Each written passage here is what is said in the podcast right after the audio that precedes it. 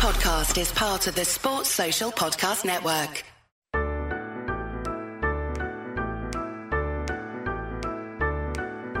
Uh, Here comes Bosco's Boys, here comes Bosco's Boys, right down Bosco's Boys Lane. Santa Claus, Scott, and all the boneheads on Willie's crazy train. Chauncey's chewing on a crimson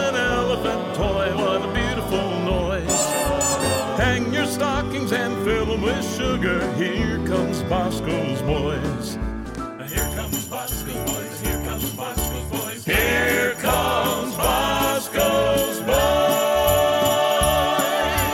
Here comes Bosco's Boys. Boom, the boys are back for the final episode of our whip around series of the season, of the year, the final Bosco's Boys episode of the year. Before we get started with the whip around, I just want to thank everybody for what has been the greatest year of Bosco's Boys. Um, quite frankly, it, it's been a record setting year.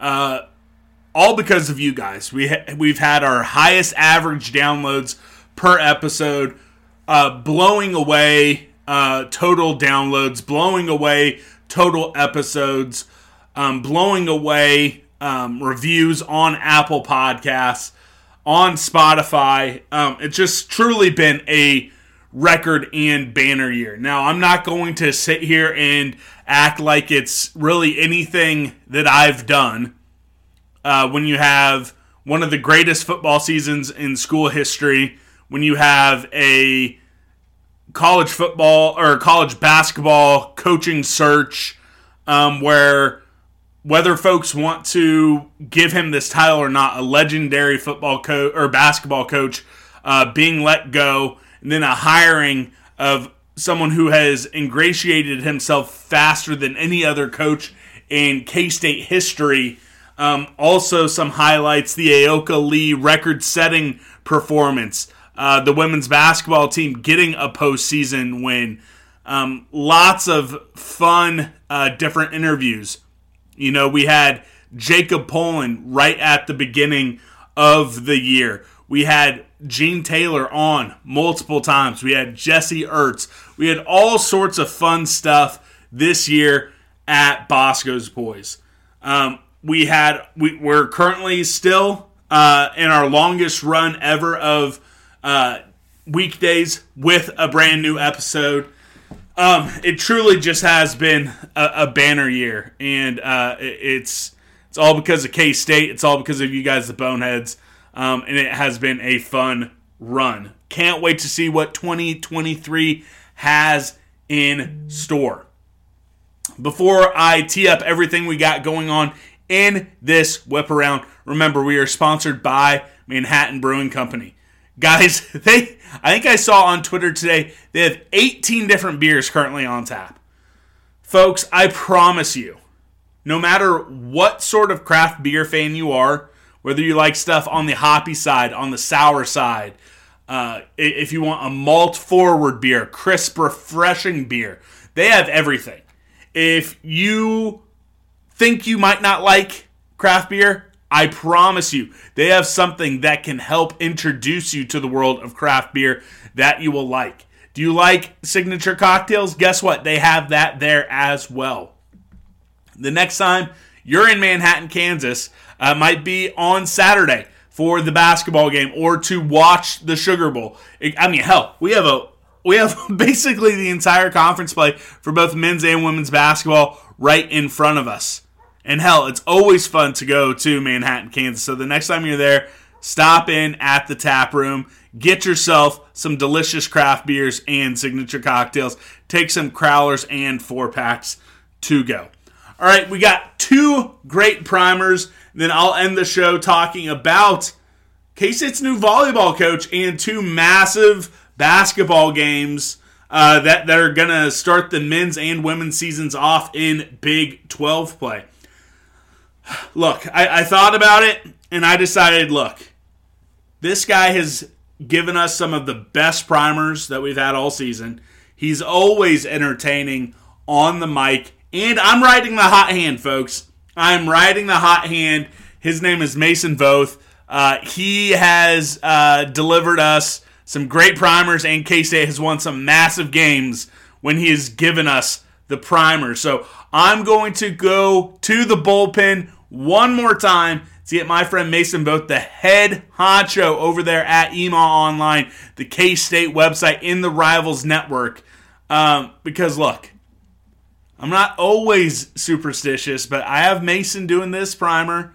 You know, I'm going to be picking out, you know, I, I don't repeat, I don't repeat, uh, you know, what shirts or crew necks or anything uh, that, uh, you know, I'm not superstitious always, but I, I am breaking out all the good luck possible for this Sugar Bowl game. So we're going to get to Mason, then I'll be back and introduce my guy KP for the Alabama primer.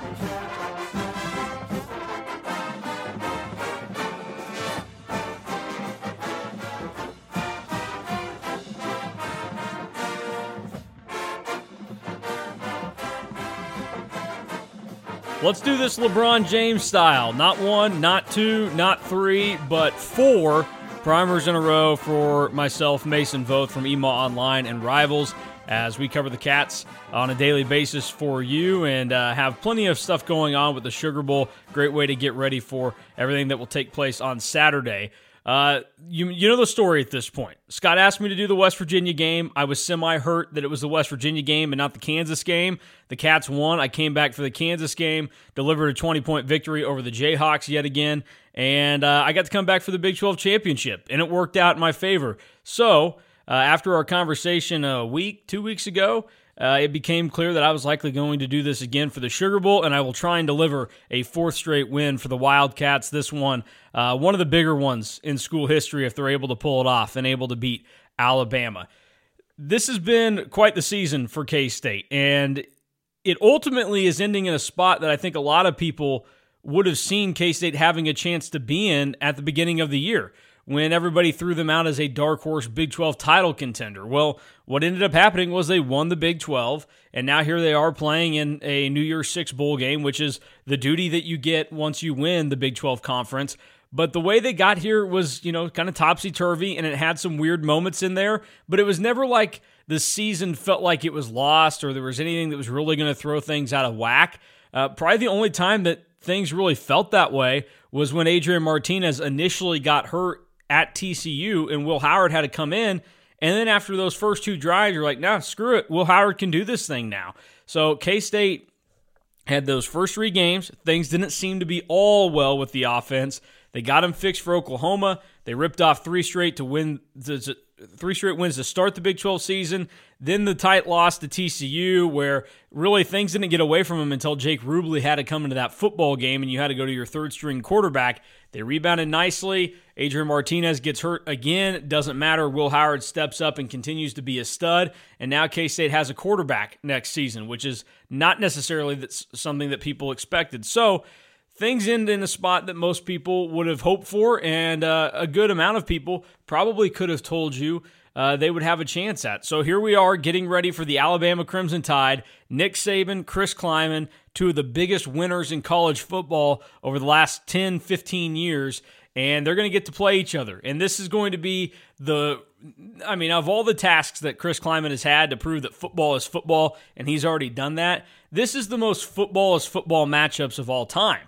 He gets to go out, and the guy that was the Saban of FCS now gets to actually face Nick Saban, and we'll see what K State can do as the underdogs in their game against Alabama. The biggest thing going into this, and why a lot of people were excited for a shot at Alabama, was because you thought that Bryce Young and Will Anderson would not be playing for the Crimson Tide. Their Heisman winning quarterback from 2021 and their amazingly talented linebacker, Will Anderson, who is if he doesn't go number one, he'll go number two or three in the draft, but he is probably the most talented player in the NFL draft this upcoming year. And so people just assume that they would opt out since that's the thing that happens in college football now. But that was not the case. They both are going to play in this game. Nick Saban keeps saying that the institution has done uh, as much as they can to, you know, ensure these guys or, or compensate or whatever. Um, in asking around what that means, I mean, the the initial response from our buddies at the Alabama rival site was that hey, like that's just the insurance policy they take out.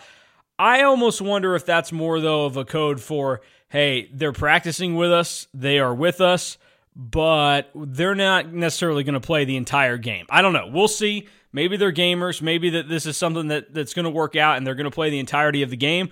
I am completely fine if they do that. I think it will be fun to see. But I also would not be shocked if, and this is again just me speculating, but I would not be shocked if we see, you know, them play a little bit and not the entirety of the game. So we'll see how things end up playing out for those two guys. But they are in. And really, the only other concerns for Alabama is that they lost their starting left guard to the transfer portal. He's off to Miami. He's going to be replaced, though, with a guy that was named All SEC freshman uh, this year. So the guy that's taking his spot has gotten plenty of snaps this season, has never made a start, but he's comfortable and he's very talented as well. So not much of a concern there. The other thing that kind of had some things in question, they had another linebacker uh, that was going to be. Uh, maybe questionable to go for the game uh, after he showed up in a sling at practice the other day. But again, if Will Anderson's going, there's not much concern elsewhere there. Good news for K State in this game is that Ekow Boye-Doe is apparently good to go. That's what Joe Klanderman said on Wednesday morning at his press conference. So uh, everybody that is without a season ending injury is likely to play and be available for this game in the Sugar Bowl for K State. So that's good news for them. And we'll see uh, what what kind of task Julius Brents and Ekow Boye-Doe are up to because I actually think that that's one spot defensively that K State can really get a leg up in this game against Alabama. The Crimson Tide have not been the same passing team this year that they've been in past years. They don't have a receiver over 500 yards receiving this year, I think, uh, or they only had like two guys, I think, that eclipsed that mark. And you go and look back at everything that took place the past few years, they had two 1,000 yard receivers the year prior, and then they had two more guys over 400 yards. So they only had two guys that were over that number this year of actual receivers. Now, Jahmyr Gibbs, their running back, very talented. He is a possibility and a big threat in the passing game at times, but that's something to, to take into consideration. And with the talent that Brents and Boye-Doe have for K State, I think that's something that they're really going to have to focus on. And it's probably best if Alabama is forced to throw the football against K State rather than run it, which is probably not something that we would have thought about at, at the beginning of the year when it comes to who would K State play in a bowl game because they are so talented up front with their defensive line and their linebackers. But in this game, Alabama's got so much talent on that offensive line and at running back, and they're a little bit shakier. Now, shaky's a relative term for Alabama, but they are shakier in the passing game. So K State trying to force Alabama to the air, I think is going to be really important this one and something to watch because I think if you see early on that K State is forcing Alabama to throw the ball more, uh, and, and K State's having a little bit of success there, that's a good sign. That means K State's going to be able to hang around and compete in this game. A couple of other things that I think are going to be important in this game. I would love to see K State win the toss and take the ball again. They, they've done that in big game after big game this year. When they've been the ones that got to dictate, hey, we are taking the ball first, they have had success and they've made statements. I think it's incredibly important for them to go out there, be able to get settled, and try and set the tone early that, hey, we're at least going to be able to fight in this game.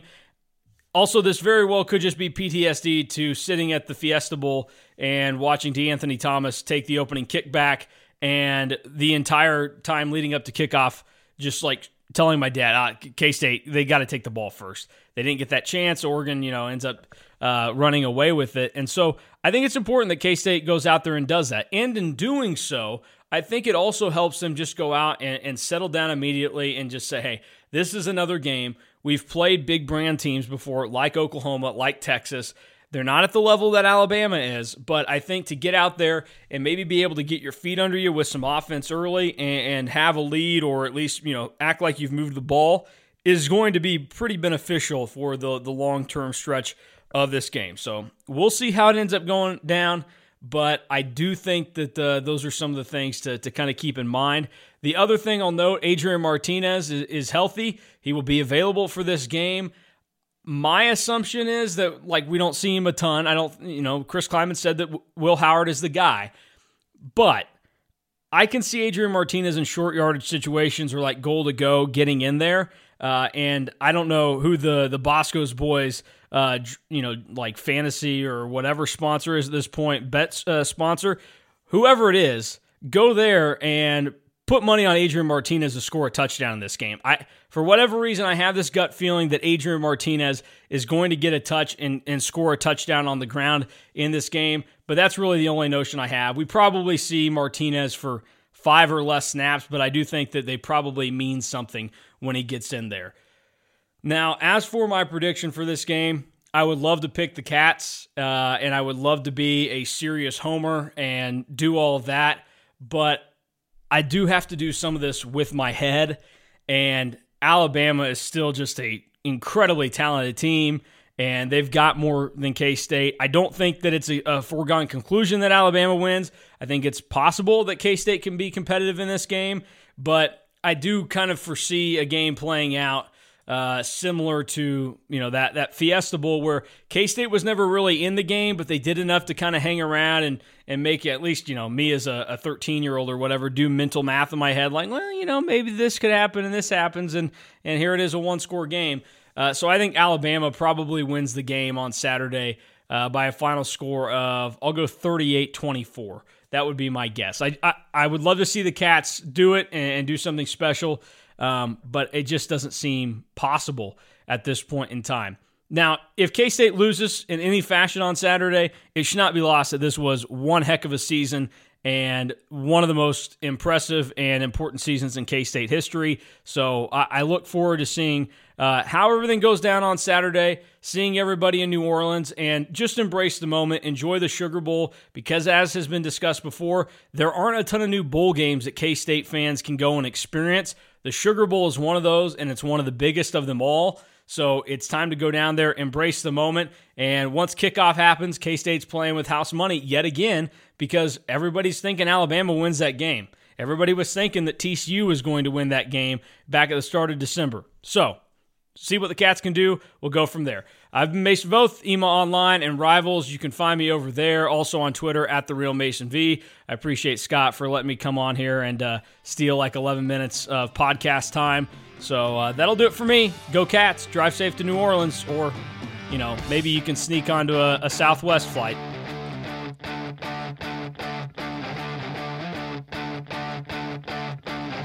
And thank you so much to Mason. We're riding the hot hand, and I think he's going to get us another massive victory. All right, so you guys might be thinking, well, hell, who does Scott know that's going to talk about the Alabama Crimson Tide? Who, who's Scott going to, uh, you know, pull out of, you know, thin air? Well, luckily for me, over at Sports Drink, one of the uh, head guys over there, one of the guys who's been involved in the Sports Drink Company and project from day one is KP. He's doing the Banjo College Football Show over on the Sports Drink Network. So he's going to help us out. He's a two time degree holder from the University of Alabama. So he's not even one of those bandwagon fans. You know, I was going to take care of us and find someone who, uh, you know, he's probably a little obnoxious. You know what Alabama fan isn't? Uh, but you know he's a real Crimson Tide fan. So uh, let's hear what KP has to say, uh, and then I'll be back to finish us up, talking a little hoops, talking a little volleyball as well.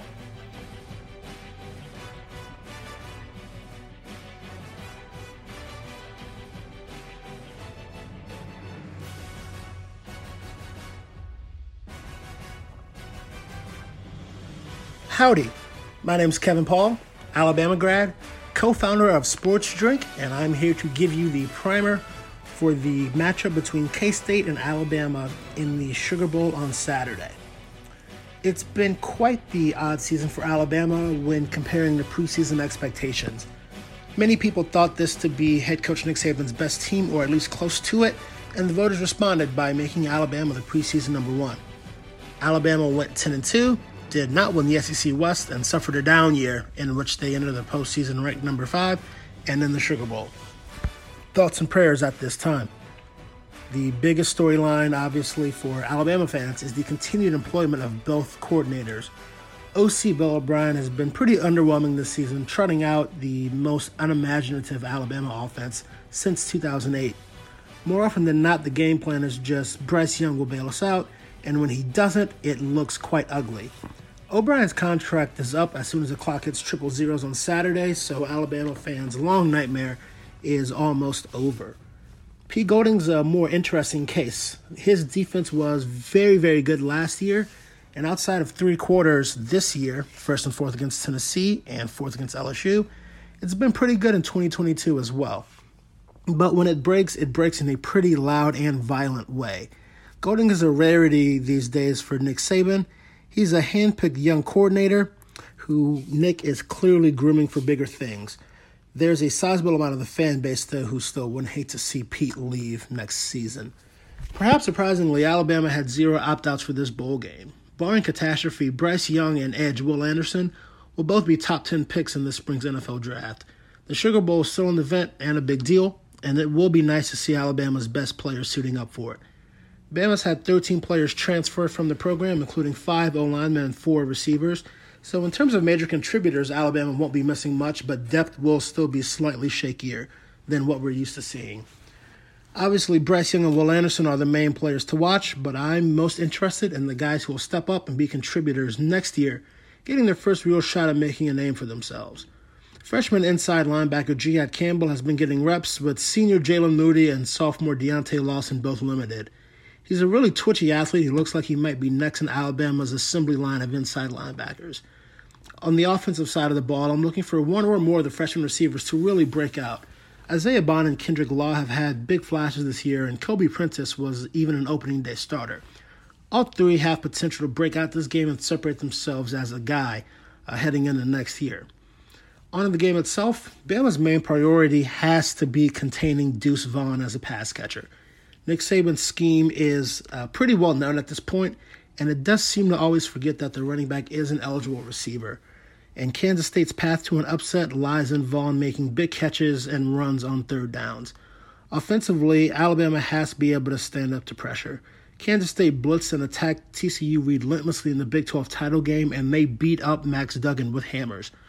When Max was given any time, any amount of time to throw, though, uh, there were plenty of one-on-one opportunities on the outside. Bill O'Brien still hasn't diagnosed an A-gap blitz in his two years at Alabama, so if he does manage to do that in his last game, uh, Bama will probably have some success on offense. That is a big if. I'm thinking this game will be much closer than the general public might feel. In my gut, I'm thinking Alabama wins, but not super confident about it. Either way, it's always unique to have an SEC versus SEC matchup in such a prestigious bowl game. So give me Alabama 27, Kansas State 23. This was really fun, everyone. Um, for all of y'all listening, hit me up on Twitter or Instagram at KJ underscore Paul. I'm also hosting a fundraiser soon to celebrate being 25 years cancer free, and I'd love any support from Wildcat Nation I can get. All information about the fundraiser can be found on either one of those social media profiles. Hope to see some of y'all in New Orleans. Thanks and Happy New Year. Emo. Y'all take care.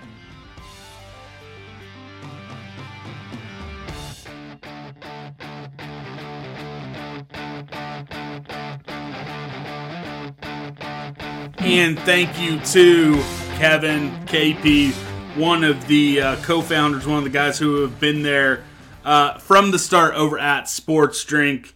You know, they are they are guys. Um, love being part of Sports Drink. Love that we are also part of the 1012 network as well.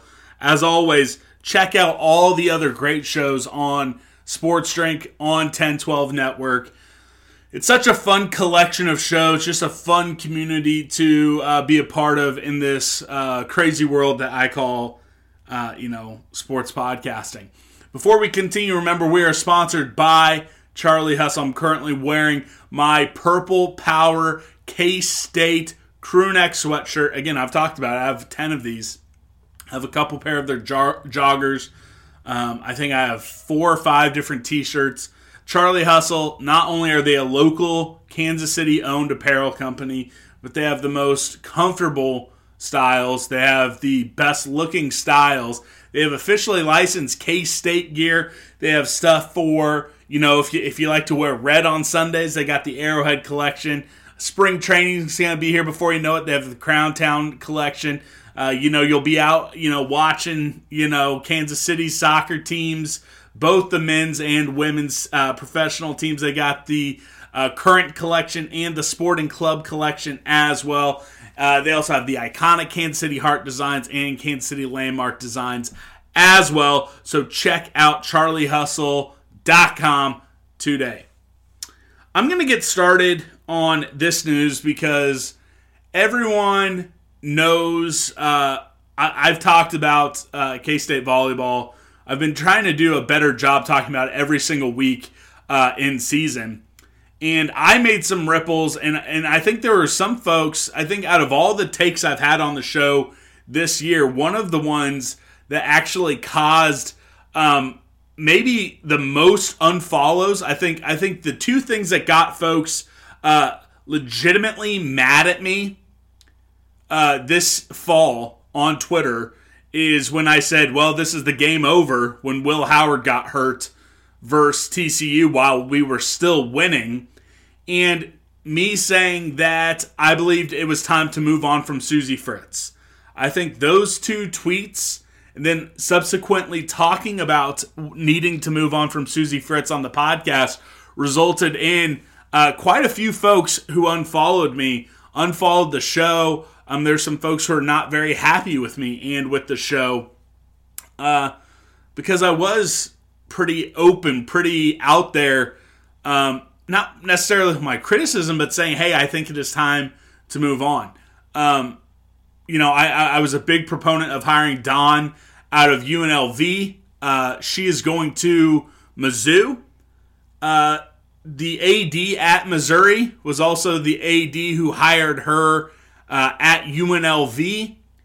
I believe that it was uh, Dawn Sullivan. That is, I, I I believe that was something that was a back and forth. I think she was a legitimate candidate, um, and ultimately, hey, she decided to go to Missouri and that's all right.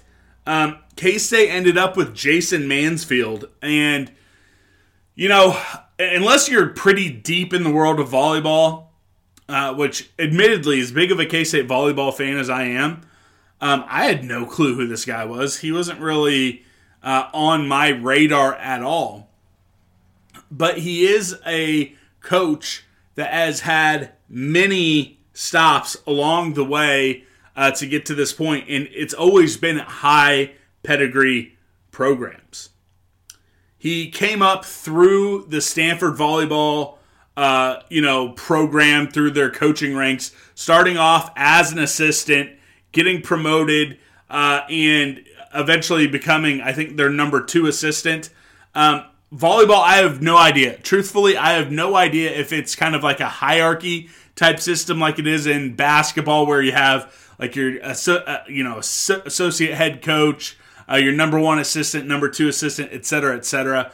Um, but he continued to rise through the ranks at Stanford, being part of countless Pac 12 championships, being part of a national championship.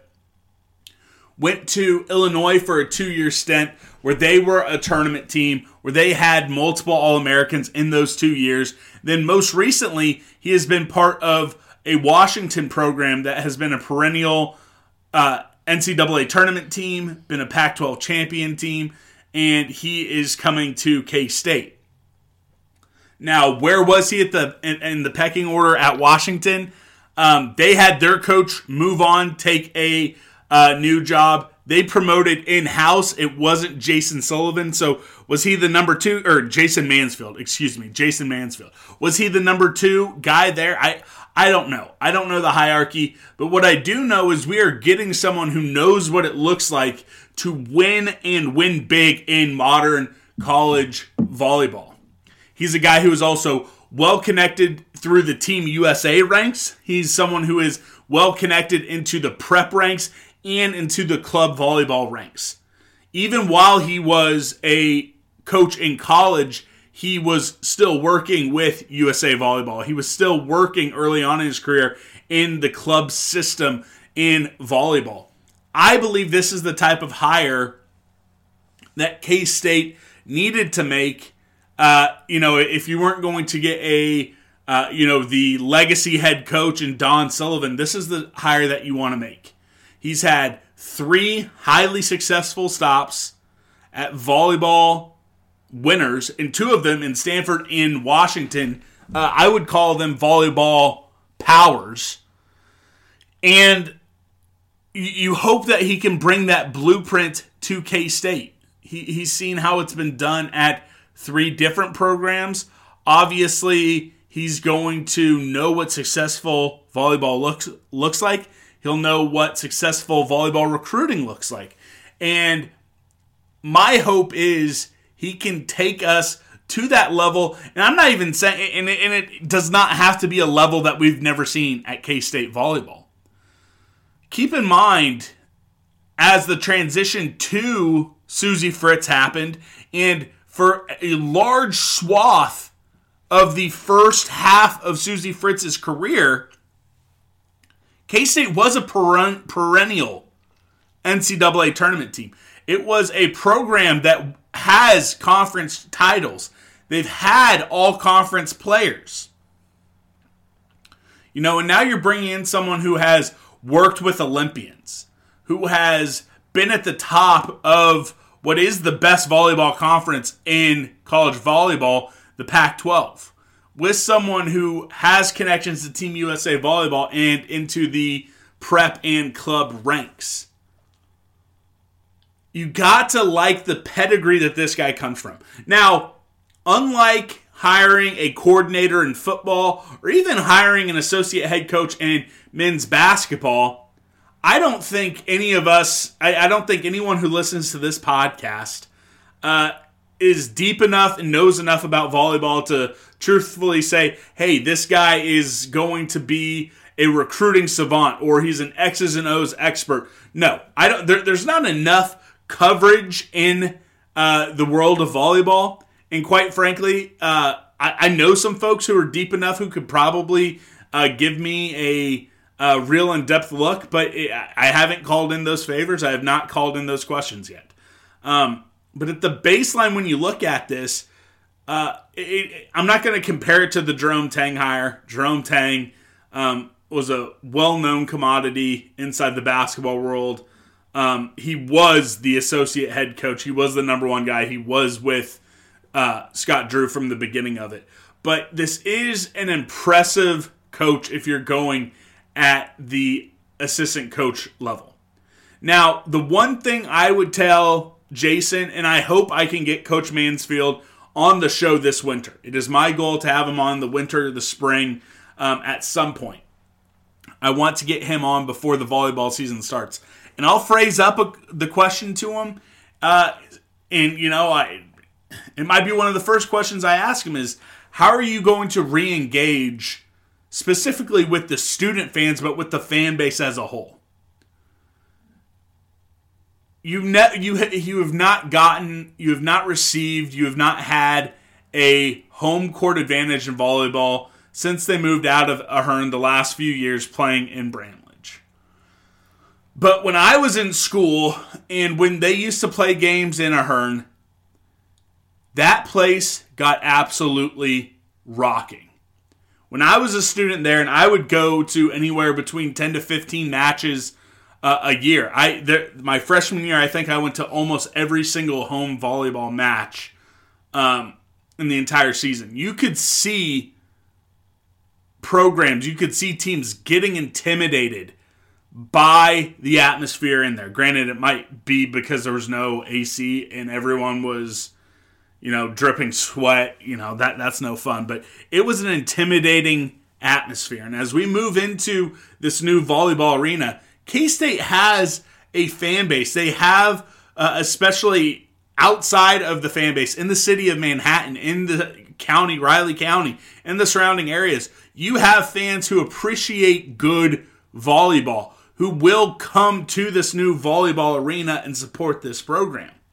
Now, you win, you do the Catbacker Tour, uh, you do some events, you know, at the Manhattan Rotary Club, do some stuff around Riley County. You're going to get the old folks to come back. You're going to get the townies to come back. But if you can re engage the student body, if you can re engage and get the purple pit to come back, I think Coach Mansfield is going to be successful, and I think he is going to be successful early. Because again, there are not very many places in America. I would say that at its peak, when I was in school, when games were still being played in Ahearn, that K State had a top 25 home court advantage in volleyball. And I would love to see that return. I hope that Coach Mansfield and I hope this volleyball program can re engage with the students and help facilitate the return of that purple pit environment uh, that we saw back, you know, in the mid 2000s, in the early aughts. Uh, because I tell you what, it, it truly was just a crazy atmosphere in the old barn uh, playing some volleyball. So I hope to see that return.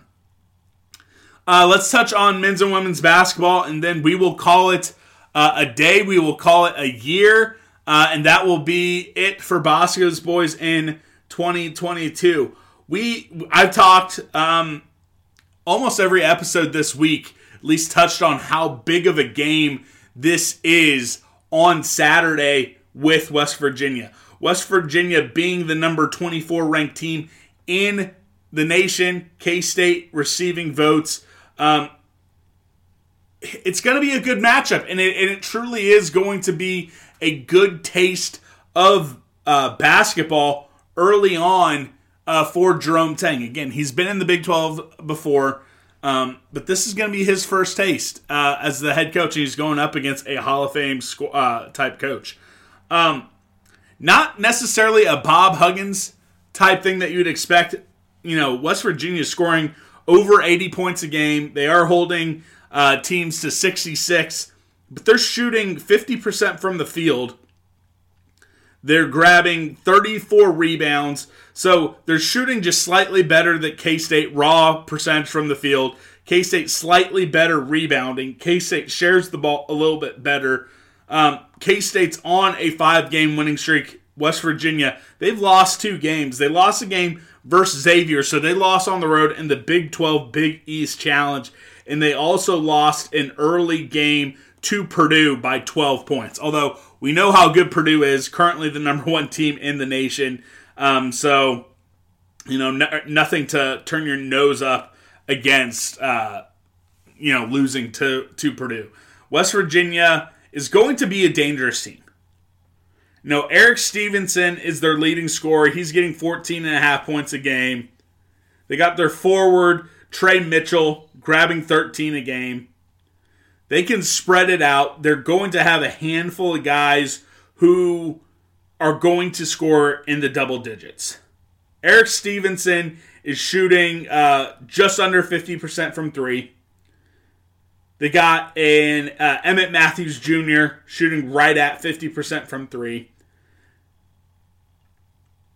Seth Will, uh, Wilson, he's only scoring five points a game, but he's another guy who's up over 45% from three. They have a handful of guys, and then Tre Mitchell at 35%. They're a team that can hit threes. They're a team that can turn you over. But again, this isn't, you know, prison ball. This isn't, you know, the old school Bob Huggins, Frank Martin type of uh, team. They are playing a lot faster than they used to. They're giving up more points than they used to. So this isn't going to be some, you know, prison ball 50 to 48 where there's, you know, a million fouls. Both teams are in the double bonus, you know, at the 13 minute mark or anything like that. This is not going to be football on the hardwood uh, like some of those Frank Martin, Bob Huggins games were back, you know, when West Virginia joined the Big 12. That's not what we're going to see. Uh, ultimately, I think we get it done, and then that makes the game on Tuesday versus Texas. I, I don't want to say you're playing with house money, but if you're able to take care of business versus West Virginia at home, get a top 25 win, get a top 10 win in the net rankings, uh, your first quad one win of the season, that would be absolutely massive. Maybe it'd be our second quad one. I think that might be our second quad one. Um, but regardless, it would get you to the point where you don't have to pull off the upset at Texas on the road. If you drop this game at home versus West Virginia Saturday night, all of a sudden you're behind schedule uh, when, when you're talking about finding a way to get into the NCAA tournament. And you do not want that to snowball having to go to Texas, who's ranked sixth, and then you turn around and you go to Baylor the following Saturday. You do not want to find yourself in a position where you're 0 3 to start Big 12 play. That would not be good. Now, K State's women go to Texas to play at 2 p.m. on Longhorn Network. Hopefully, they get stuff started with a win. Uh, Texas 9 and 4. They're always talented. Um, is K State going to get enough stops? I think K State's offense uh, is good enough that every game it's going to be about can they get enough stops? Can they get enough stops to get the win, get back home with the win? And then they're going to turn around and play Oklahoma State on that following Wednesday uh, at 6:30. The game on Saturday, 2 p.m. Longhorn Network, 6:30. Oklahoma State going to be on ESPN Plus. For them, I want to see them start 2 0. I want to see them start 2 0. Then they get West Virginia at home, another game they should win. K State's women, if they can play to what we saw when they upset Iowa at home early on in the non con season, they should be able to start 3 0 and start hot on this season. Now, are they going to be good enough to contend for the Big 12? I'm not sure. This is not, you know, a, you know, all-time type Baylor team. This is a team a Baylor team that is uh, 23rd in the nation, KU's 22nd, Oklahoma 20, Iowa State 15. None of these teams are going to be so dominant that you say, "Oh, no chance to be a contender for the Big 12." You know, it's a lot. It, it, we are a far better squad than I anticipated us being, at least through the non-con. If they can keep it going, if they can keep this offense hot and find defensive stops when they need to, there's no reason why halfway through the season we can't be in a similar situation where we were last year, where you're saying, "Hey, can we contend for the Big 12?" Now, hopefully, the second half of the season goes far better than it did last year. Um, but there's it's it's not out of the question to be in a similar situation. Um, but that's all I have, folks. I hope everyone who is going to New Orleans has gotten there safely. I hope everyone who is going to still be trying to get there, trying to fly out on this Friday, can get there in time. I know everything's been crazy. I want to thank everyone again one more time for such a great year. I'm hoping Saturday is one of the best days in K State sports history with a massive bowl win and a top 25 basketball win as well. I hope everyone has a safe and happy new year. We will be back in your ears uh, on Monday. And it'll be a brand new year. It'll be a brand new year, Bosco's Boys. Hopefully, 2023 as is as eventful and fruitful as 2022 was for this podcast. So for Chauncey Bosco, the Wonder Pup, the best co-host and best dog in the world, we love you guys. Happy New Year and go Cats.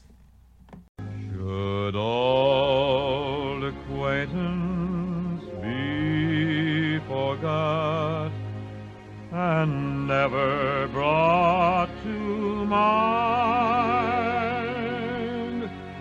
Should old